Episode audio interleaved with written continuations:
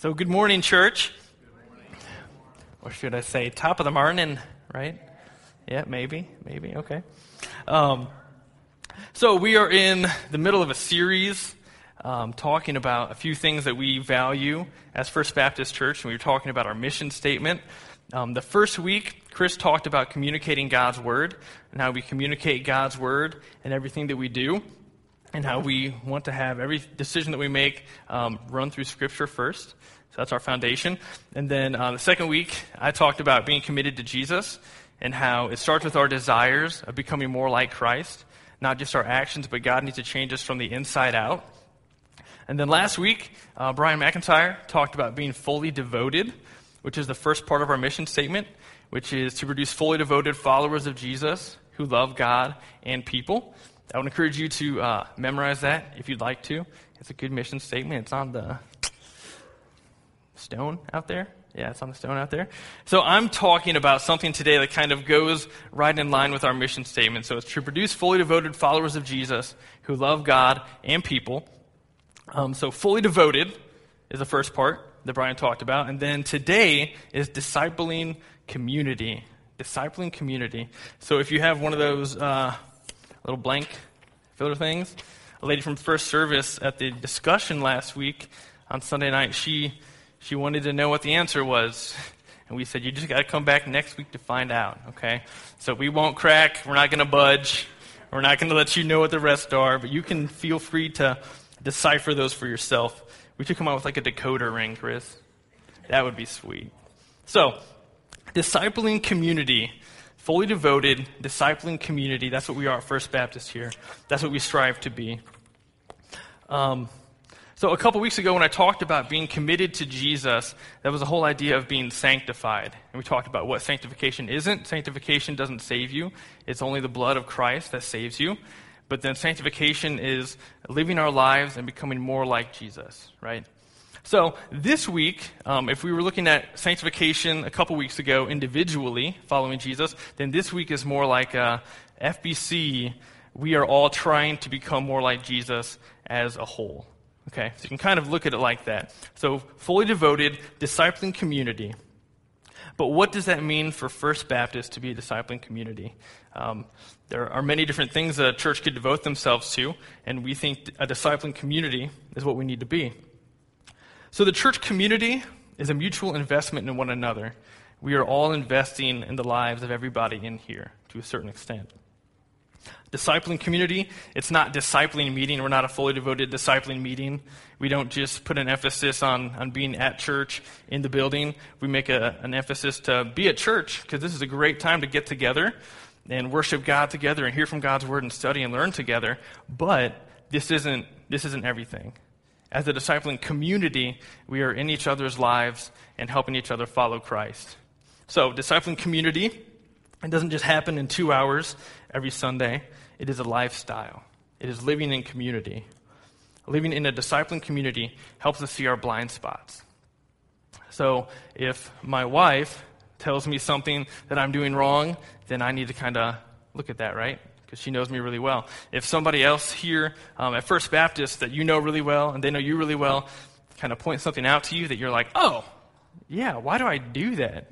I need to change that. To become more like Jesus, I need to change that. So, different people help us see our blind spots, things that maybe we've done for years that we never thought come between us and God, but somebody will just share something with us and a light bulb goes off. Wow, yeah, that's something I need to change. So, being a discipling community, we are in each other's lives and we're helping each other become more like Christ, seeing each other's blind spots. So, that kind of takes care of the community part. It's not just a meeting, we're people living um, in close proximity to one another. But then, what is a disciple? What is discipling? Um, the Greek word, which I'm not going to share with you, um, it literally means a learner, a disciple, or a pupil. So it's somebody that is learning from something, right? And for us, as followers of Jesus, we're learning from God.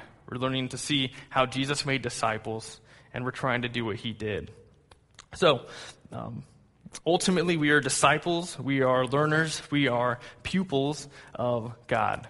And then another way we can look at it is uh, the word apprentice Maybe that makes more sense to some of you. The idea that you want to learn how to do something well, so you're going to learn from somebody else that already knows how to do it well.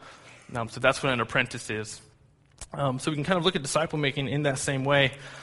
And looking at the Old Testament for, for disciple, make, disciple making, discipling, um, Isaiah 8.16 and Isaiah 50 verse 4. Um, if you want to look up those later, that's awesome. Isaiah 8.16 and Isaiah 50 verse 4.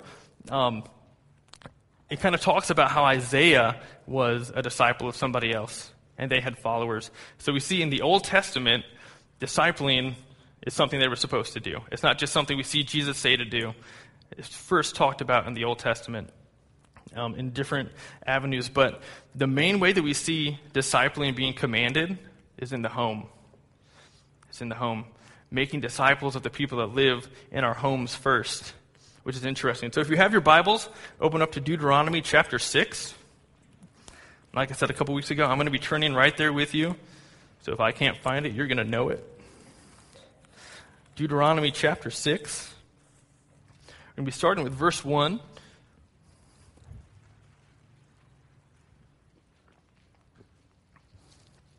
Deuteronomy chapter 6, verse 1. We're going to be reading through verse 12. So if I go past it, let me know. Deuteronomy 6, verses 1 through 12. this is Moses talking to the Israelites. And he shares some really good words for them before they're about to um, go to the promised land at a later point. So, starting with verse 1, it says, These are the commands, decrees, and regulations that the Lord your God commanded me to teach you. So, he's saying, God commanded me to teach you this, so I have to teach you this. So again, we already see he's about to tell them to make disciples, and he's in the process of making disciples, like he's about to command them to. You must obey them in the land you are about to enter and occupy. Verse 2 And you and your children and grandchildren must fear the Lord your God as long as you live.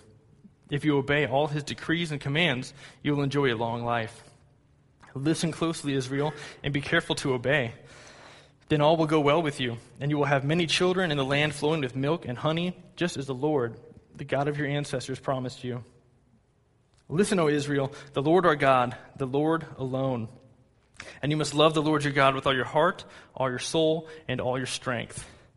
So that's, that's what we call the Shema, which is what the Jewish people would have been saying um, throughout their day, especially in the morning and at night, just kind of getting themselves focused on the fact that they serve the one true God, Yahweh, and that's the most important thing in their lives. And you must commit yourselves, verse 6, wholeheartedly to these commands that I'm giving you today. Repeat them again and again to your children.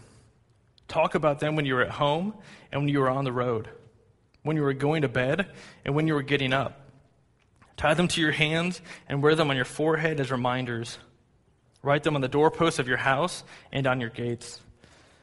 The Lord your God will soon bring you into the land he swore to give you when he made a vow to your ancestors Abraham, Isaac, and Jacob. It is a land with large, prosperous cities that you did not build. The houses will be richly stocked with goods you did not produce.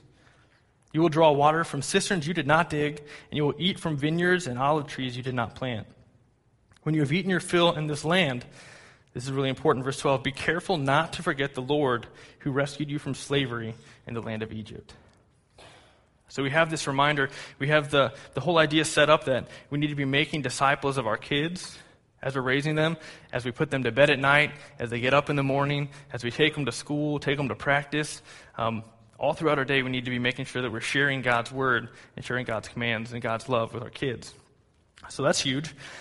But then verse 12, it talks about being careful not to forget the Lord who rescued you from slavery in the land of Egypt. If we don't intentionally make disciples of our kids, basically they're going to forget about God. They're not going to be making disciples who make disciples. It's going to end with our generation, which I don't think is what we want to have happen.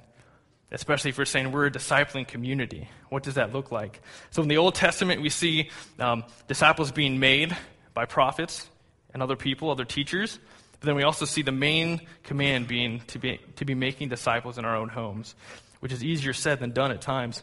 Um, Something fun, though, that just happened this past Monday is uh, um, Ashley turned a certain number of years on Tuesday, on St. Patrick's Day. I'm not going to share with you what that is. Um, so her friend was in town from Chicago, and I was like, you know what? You guys just go get dinner, have fun, and uh, they left. So I was at home watching the boys, which I love doing. Some people say, "Are you babysitting tonight?" And I'm like, "No, they're my kids." So I'm just being a dad. So that's kind of a pet peeve of mine, but you don't have to have it. That's fine. So I watched my kids. I was watching my kids on Monday, and uh, I was walking towards our playroom because Isaac and Asher. Isaac is uh, about three and a half years old. No, a little over three years old. Three and a half. Three and a half years old. I'm a great dad. And then Asher is a year and a half. Okay, I won't tell you how many months because I'm not good with math. So I'm walking towards the playroom and I hear Asher start crying, and I was like, oh no, that means Isaac probably hurt him. So I get into the playroom and I say, Isaac, what happened? Is why is Asher crying? And he's like, I don't know. And it's like, okay, really? You don't know why he's crying? You've been in here with him. So then I ask Asher, why are you crying? And he grabs his face and like points to Isaac. And he's crying. And It's like, okay, well, that's easy. So then I said, Isaac, Asher said that you hurt him. Did you hurt him? And he admitted to it. So I disciplined him, and then he walked out of the room, and I was making sure Asher was okay still. It wasn't anything serious. So then I start walking out to the living room where Isaac is, and he's like, Daddy, are you frustrated? I said, Well, no, not really. But as your dad, it's my job to discipline you to show you right from wrong. And it wasn't even a second after I got those words out of my mouth that he goes, Oh! It was like much higher than that, but it was, it was really good. And I was like, Well, okay, what light bulb just went off in his mind? Okay? So then he says, Daddy, you could be my teacher. You could teach me right from wrong.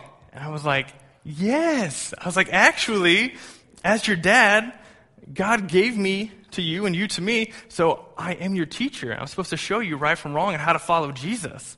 So it was just this incredible light bulb moment for him. I'm sure he's going to need a lot more light bulb reminders than that growing up.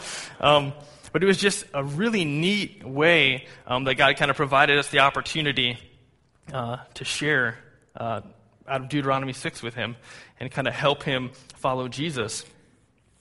Um, so during Jesus' day, so that's kind of the Old Testament stuff, but during Jesus' day, Jesus wasn't the first person to make disciples. Um, there were different teachers during that day that would have people follow them. So what Jesus did wasn't really anything really new, other than he didn't really call the people that were the smartest, the best, and brightest of that day. He just chose people that God showed him to pick. So tax collector, fishermen, different people like that. So Jesus just picked the people that God asked him to. So people like Paul, he was also um, discipled by someone and had disciples. So a disciple, being a discipling community, a disciple of Jesus is someone who accepts Jesus as their Savior, follows Jesus to become like Him in their attitudes, thoughts, and actions, and lives their life to help other people accept Jesus and follow Him. Lather, rinse, and repeat, right? So making disciples who make disciples. You find Jesus, you learn how to follow Jesus from someone, you help somebody else follow or find Jesus, and then you help them follow Jesus. And you tell them to go help somebody find Jesus and follow Jesus.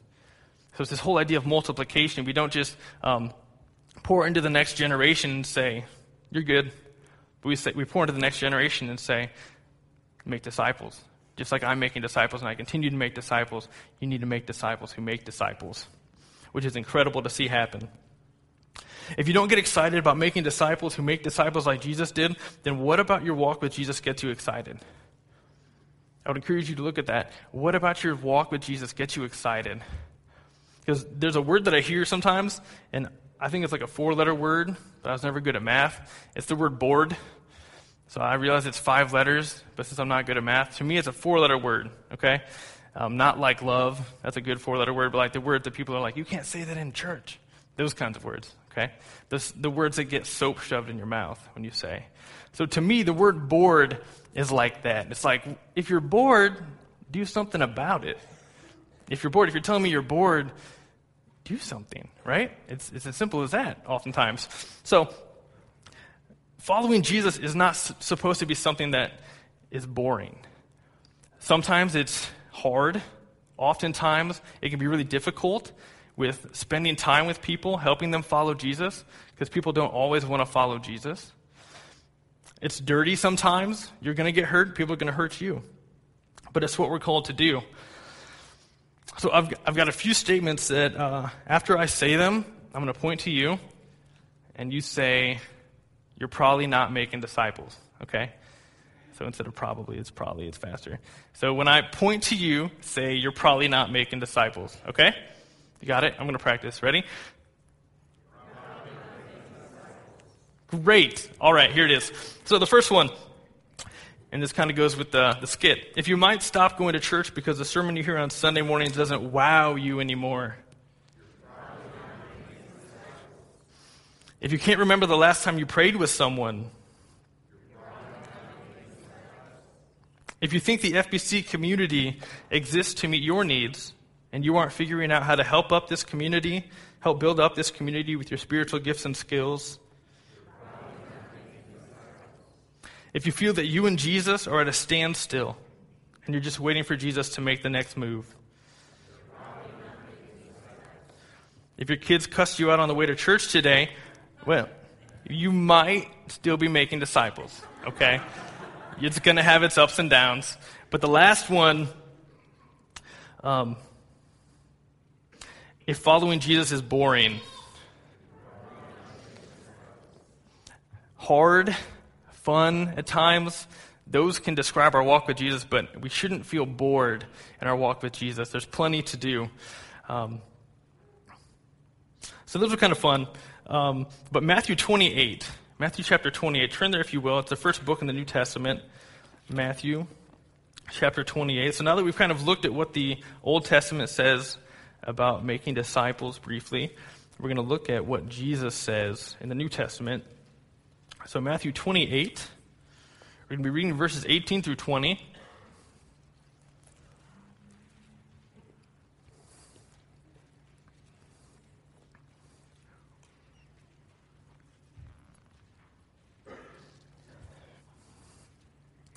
Matthew 28, 18 through 20.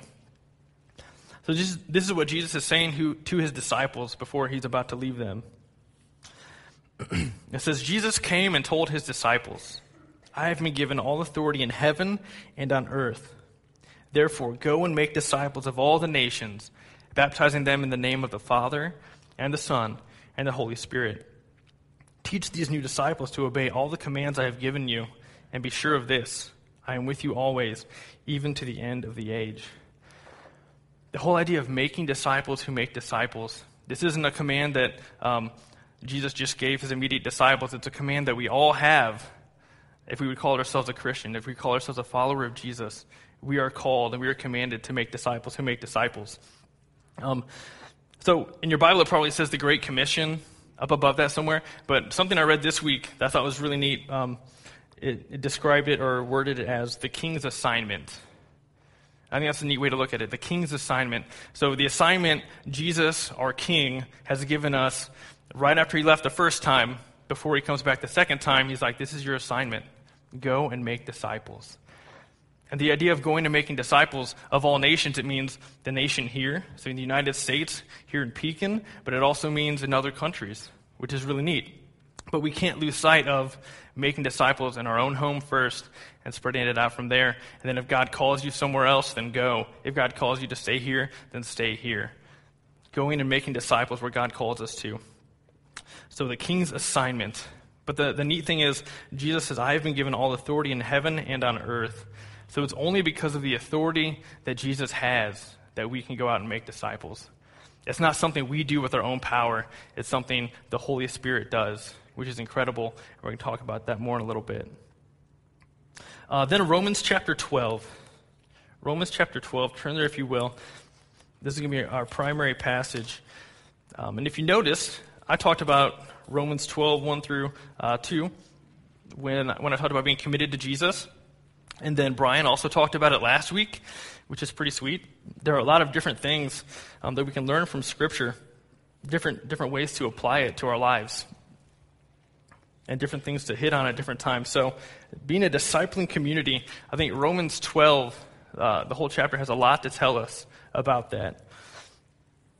I'm going to start with uh, verse 1. That way we can kind of rehash what we already talked about um, over the last couple weeks. So, Romans chapter 12, starting with verse 1. It says, And so, dear brothers and sisters, I plead with you to give your bodies to God because of all he has done for you. Let them be a living and holy sacrifice, the kind he will find acceptable. This is truly the way to worship him. And again, this is Paul saying this to the Romans. Paul is telling people um, in, in, chapters 1 through 11, it kind of focuses on, on God's mercy and His grace and His love and different things like that. And it's because of God's mercy and love that we're supposed to give our lives as a living sacrifice. So, uh, verse 2, it says, Don't copy the behavior and customs of this world, but let God transform you into a new person by changing the way you think. Then you will learn to know God's will for you, which is good and pleasing and perfect. And we talked about how God's will for our lives, God's will is good, pleasing, and perfect. What that looks like for me, I'm not always going to see God's will as good, pleasing, and perfect for my own life, but it is for God's will and purposes. Because of the privilege and authority God has given me, verse 3, I give each of you this warning. Don't think you are better than you really are. Be honest in your evaluation of yourselves measuring yourselves by the faith God has given us. Just as our bodies have many parts, and each part has a specific function, so it is with Christ's body. We are many parts of one body, and we all belong to each other. That's pretty sweet. We all belong to one another. This is a community. Verse 6 In His grace, God has given us different gifts for doing certain things well. So if God has given you the ability to prophesy, speak out with as much faith as God has given you. If your gift is serving others, serve them well. If you are a teacher, teach well. If your gift is to encourage others, be encouraging. If it is giving, give generously. If God has given you leadership ability, take the responsibility seriously. And if you have a gift for showing kindness to others, do it gladly. Don't just pretend to love others, really love them. Hate what is wrong, hold tightly to what is good. Love each other with genuine affection. So he's really harping on your love has to be genuine. It has to be something real. It can't just be something where somebody sees it on the outside, they're like, yeah, it looks like love. But it has to be something that deep down you do care for one another. And take delight in honoring each other. Verse 11 Never be lazy, but work hard and serve the Lord enthusiastically or passionately. Rejoice in our confident hope. Be patient in trouble and keep on praying. When God's people are in need, be ready to help them. Always be eager to practice hospitality which is inviting others into your home. And when you invite others into your home, they're going to see maybe some things you try to hide from other people. So, inviting people into your home so you can show them that you are trying to follow Jesus. Verse 14 Bless those who persecute you, don't curse them. Pray that God will bless them. That's hard. Be happy with those who are happy and weep with those who weep. Live in harmony with each other. Don't be too proud to enjoy the company of ordinary people. So don't treat people differently um, based on how you maybe view them and don't think you know it all. Never pay back evil with more evil. Do things in such a way that everyone can see you are honorable. Do all that you can to live in peace with everyone. Or some translations say, live at peace with everyone as long as it depends on yourself. So, as much as you're able to keep peace with people, keep that peace. Dear friends, never take revenge Verse 19, leave that to the righteous anger of God. For the scriptures say, I will take revenge, I will pay them back, says the Lord. Instead, if your enemies are hungry, feed them. This is your enemies, feed them. If they are thirsty, give them something to drink.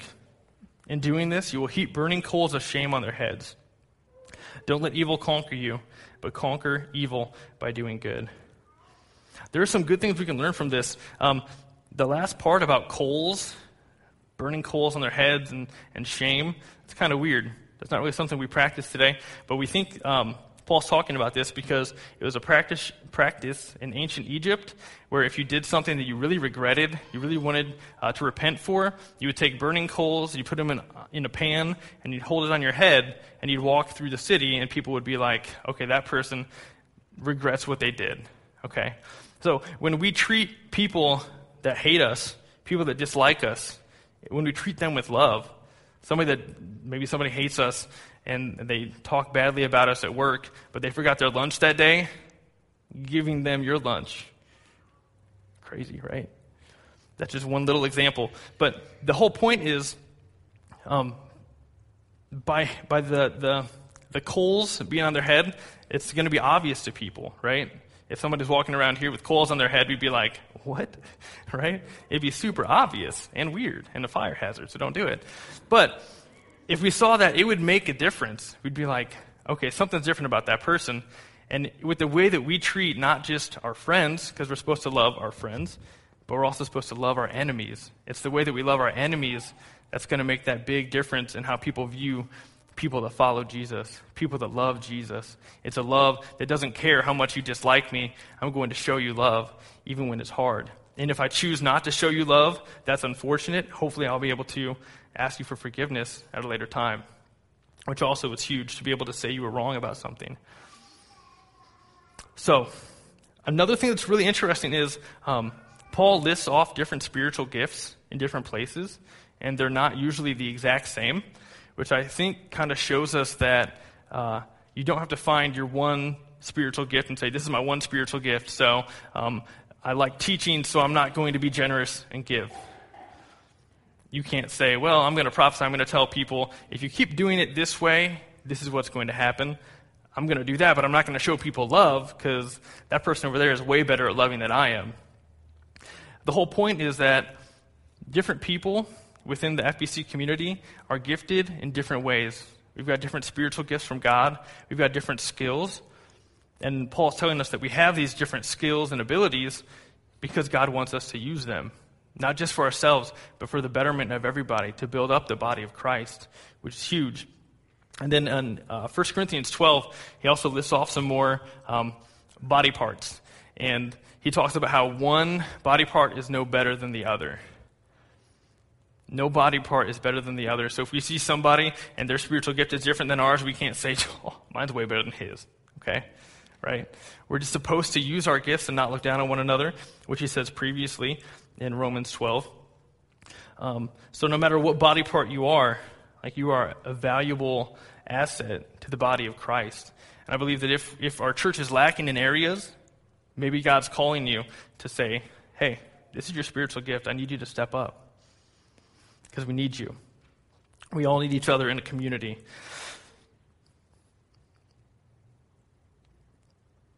Uh, John 4:35. And Jesus tells us that the harvest is ripe. And if you look at Facebook or you watch the news or you see people out and about, you talk to your friends and neighbors, you realize there are people that need Jesus. Jesus tells us that the, the harvest is ripe. There are people that are maybe just waiting for you to talk to them one time about Jesus and they're going to accept Christ. Or maybe there's somebody you work with that you've talked to about Christ for 13 years and you feel like nothing has changed. That's not up to you. That's, that's up to God. The results are up to God. But if you continue to share Jesus with that person, you continue to show that person the love of Jesus, which is self sacrificing, that's going to make a difference. And you've done what God has called you to do. So, making disciples is a huge command from Jesus, it's a huge topic. Um, if after this message you, are just not sure where to go as far as uh, making disciples and make disciples, I would encourage you uh, check out Matthew, Mark, Luke, or John to see how Jesus did it. Then also crack open the book of Acts and see how the early church did things um, after Jesus left them and he gave them the Holy Spirit and empowered them to make disciples. I just encourage you to open those. And if you're not sure about uh, maybe what your spiritual gift is, maybe you say, "Man, I really want to be a part of this community, but I just don't know. I don't know where I fit in." I would just encourage you to try something out. Talk to somebody, one of your friends, and say, "Is there a ministry at the church I could get started? Or is there a ministry at the church that I could help out with?" I, I just don't know where I fit, you know? So asking around, trying something out. Um, so just like sanctification, the, the, the idea of becoming more like Jesus, uh, being a discipling community is all about working with the Holy Spirit to make disciples. So it's, it's not us that are actively making disciples. It's the Holy Spirit working inside us and working inside the person being discipled to change us from the inside out, which is incredible. So with talking about being a discipling community, I think the other question comes up, which is what about evangelism? Right? Maybe some of you were thinking that. Why is this kid not talking about evangelism? Right? Maybe some of you are like, disciple making. I'm not going to make you vote. But, Gayla, could you throw up that thing on the screen, pretty please? Um, before we get to that, um, I think sometimes when we hear the word evangelism, we think of, okay, somebody is at church and they're going to proclaim the name of Jesus and somebody's going to get saved. So my, my goal in my life is to just bring as many friends to church as possible so that the person up front can share Jesus with them. I don't, I don't want to be Jesus to that person and tell them about Jesus. I just want to bring friends to church. And that's fine too. God can use anything. God can use you at work to get people saved. God can use you bringing people to church to get saved. So it's amazing to be able to work with the Holy Spirit in that. But I think sometimes when we hear the word evangelism, we don't think of it the next step. We just think of, okay, somebody got saved. That's incredible. But is somebody, somebody going to disciple them? Is somebody going to help that person that just found Jesus know how to follow Jesus? Because we're not born with this just innate sense of, okay, I need to go make disciples. I know immediately how to follow Jesus. We see all through Scripture how we need to share with people how to follow Jesus. They need to learn from us. We need to show them as we are learning from someone else and ultimately from Jesus.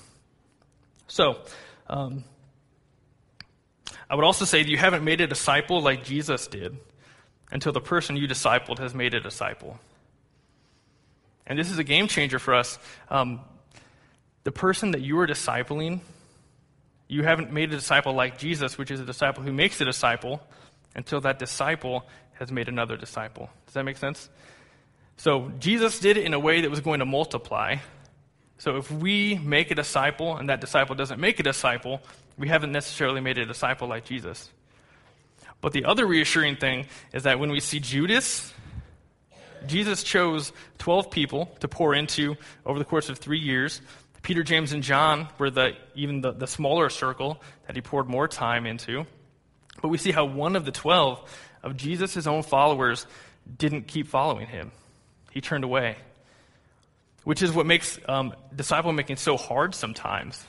Because it seems like it's, man, I'm going to pour all this time and energy into this person. What if they don't follow Jesus? What if they don't keep following Jesus? What if they don't find somebody else to help follow Jesus too? But that's, that's not up to us.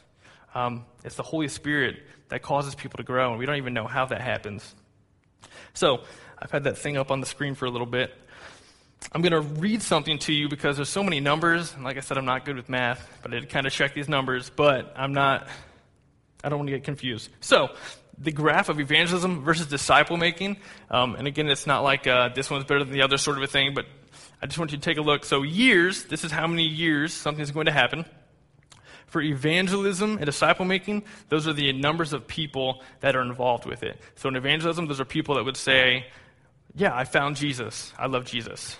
And the disciple making would be people who are being poured into and told, Now that you found Jesus, you need to help other people find Jesus and follow Jesus. So I realize this is idealistic, but I think it's helpful um, in looking at why Jesus chose the method of making disciples who make disciples to change the world. So, a disciple making ministry is built on exponential growth, the principle of multiplication. Consider a comparison of disciple making to mass evangelism. Suppose you are a really great evangelist and you lead 1,000 people to faith in Christ every day. At the end of the first year, there would be 365,000 new believers. That's the principle of addition 1,000 added every day. Suppose another person in one year led one person to Christ and spent that year, the whole year, building his faith, teaching God's truth, and training that individual to grow to maturity and to spiritually reproduce themselves and someone else. At the end of the first year, there would be two disciple makers, a whopping two. If you continue to lead 1,000 people every day to faith in Christ, at the end of the second year, you'd have led 730,000 people to follow Jesus. The disciple makers at the end of the second year will have invested themselves in two more individuals so that at the end of the year, they were able to spiritually reproduce themselves. So after two years, there would be four disciple makers. So you can already see how in year two it's like, really? Is that the most efficient way to make disciples? Is that the most efficient way to help people follow Jesus?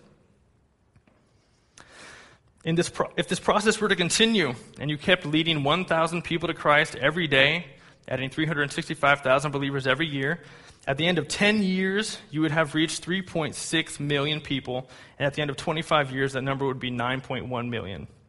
A lot of people. The disciple makers keep on investing in one new person every year who does the same thing. He invests in one new person every year. The numbers simply multiply, and at the end of 10 years, there are 1,024 disciple makers, and, and at the end of 25 years, there would be 33.5 million disciple makers, over three times more than the addition process. Which is interesting, but it gets even more interesting because we can still be tempted to say, wow, that's still a lot of people, but man, is there something missing? So if we keep reading, it's easy to see that the process of multiplication is slower than the process of addition. It takes 19 years for the number of disciple makers to exceed the number of the first year alone. However, when the disciple making process reaches year 26, they would reach 67.1 million, a number you couldn't reach by addition for another 158 years. So, this idea of disciple making, leading people to Christ, which is obviously what evangelism needs to do lead people to Christ, but not just leave them as um, spiritual newborns, as people that know Jesus, but help them to follow Jesus. That's going to be what makes the difference. That's the disciple making community that Jesus started 2,000 years ago. That's what we are called to do as his followers. So, when, when we look at evangelism and, and disciple making, I don't think they're at odds at all. I think they work hand in hand. But there has to be leading people to Christ and helping them follow Jesus. They can't be one or the other. So, I hope that's helpful. Some people are numbers people, and I think numbers help people sometimes. So, there you go. Um, so, we don't just want to add new believers, we want to multiply disciple makers. We want to make disciples who make disciples who make disciples who make disciples.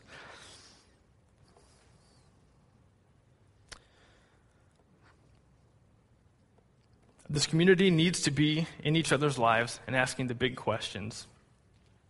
So, if we say we're a discipling community, um, and we say it's more than just seeing each other on Sundays, which is awesome, and I love it. I encourage you to be here every single Sunday, because um, that's going to make a huge difference. Um, if we're able to be here and build one another up, that's awesome. I was talking to another pastor. This is a side note. I was talking to another pastor this week, and uh, his church did like a, not a survey, but a survey of sorts of how often their members were coming to church. And he said that in previous years, families would say, okay, we want to be at church every single Sunday. If we miss a Sunday, that stinks, but we're trying to be there every single Sunday. And he said things have changed over the years to where now it's, if we make it to church once a month, then we're doing all right. That's really sad because if you're not here, I can't learn from you. If we're not here to build one another up and worship together, then we're not here for each other. But just Sunday mornings is not the only time we're supposed to be uh, meeting together. Discipling doesn't just happen on a Sunday morning. We're supposed to be in each other's lives, helping each other follow Jesus. And one of the first uh, small group type uh, people were the Wesleyans, and they had one question uh, that they asked one another when they got together, and that was, How is it with your soul? How is it with your soul? I think that's very telling. Some of us are sitting here like, do I even have a soul? What are you talking about? That's a different sermon. But basically, how is it with your soul? How is it within you for everything, not just your emotions, but for, for you today, sitting here in front of me, how are you doing? Nice. How are you doing? Is there something I can do to help you, to build you up? Because um, we can all put that, that good church face on sometimes and be like, yeah, everything's awesome, right? But then deep down, how are we really doing? But here's the thing I'm not saying all of us need to know equally or equal amounts about each other.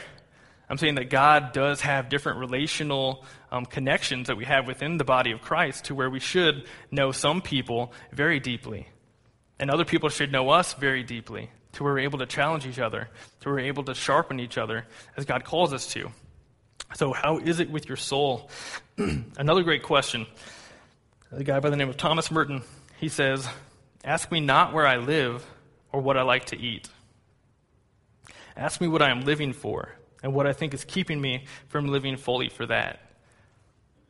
So it's something that goes just beyond the surface level, just beyond the, this is nice weather, right? Which is fine to talk about the weather, it's good stuff. But if that's all we're doing in this community, discipling community, then we're probably not doing it right. We have to make sure that there are people that are constantly challenging us and we're challenging them.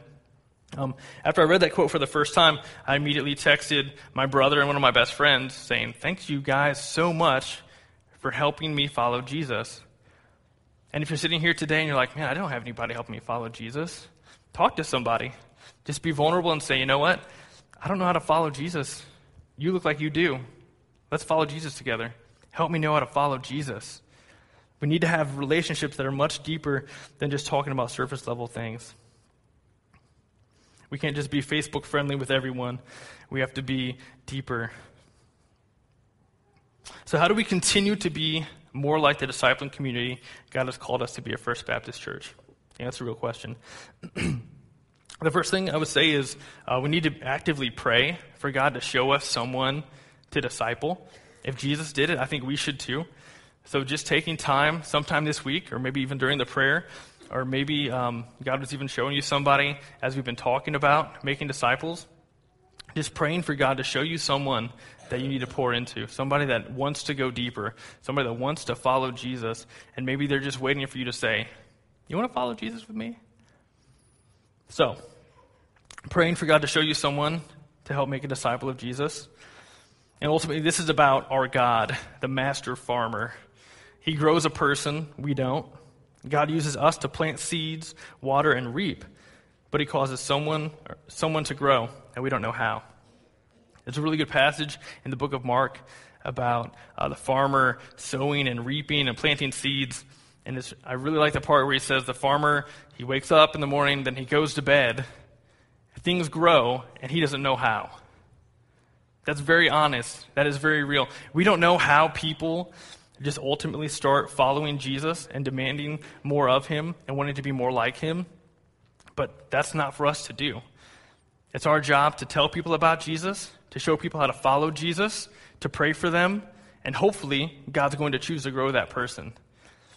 But at the same time, we see, even with Judas, how he turned away from God. So discipling can be dirty at times. It can be really disheartening. If you have somebody you pour your life into, you want them to follow Jesus, you see a great future for them, and then they turn their back on Jesus. That can be very disheartening. So um, maybe some of us here today have chosen, man, I tried making disciples, but it didn't work. The people that I tried discipling turned away from Jesus, and that is very disheartening. So I would encourage you, if that happened to you, man, I would encourage you to find somebody else. Actively pray and ask God to show you somebody else to pour into. And hopefully, this time, God chooses to grow them. The second thing is study God's word to know more about making disciples. Like I said, Matthew, Mark, Luke, John, or Acts, just to see what Jesus did, what the early church did to make disciples who make disciples. And then love. Love God with everything within you and love people as yourself. So, everybody within this community, discipling community, loving one another, and even to the point that when we're at work, when we're walking around Pekin, wherever we are, we're showing people the love of Jesus. Even if they're showing us hate, even if they're showing us anger, even if they're being um, angry with us, we're still showing them the love of Jesus.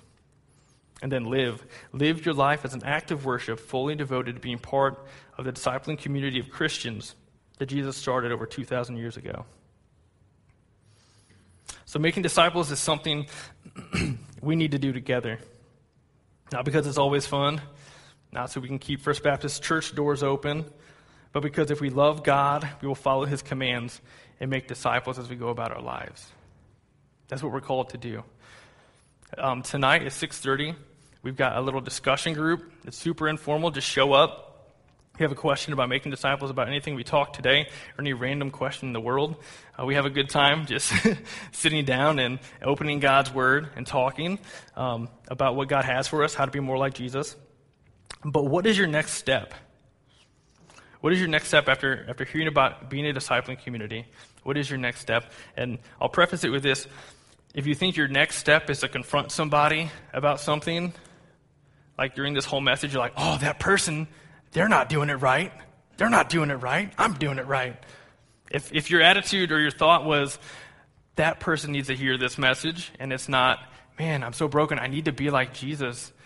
No matter how many disciples we've made, we can make more disciples, and God calls us to do that. So I would just say, if you've been thinking about somebody else that needs to hear this message versus yourself, you might not be hearing from the Holy Spirit.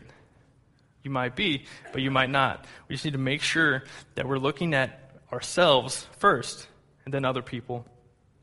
So, what is your next step? Is it giving your life to Jesus?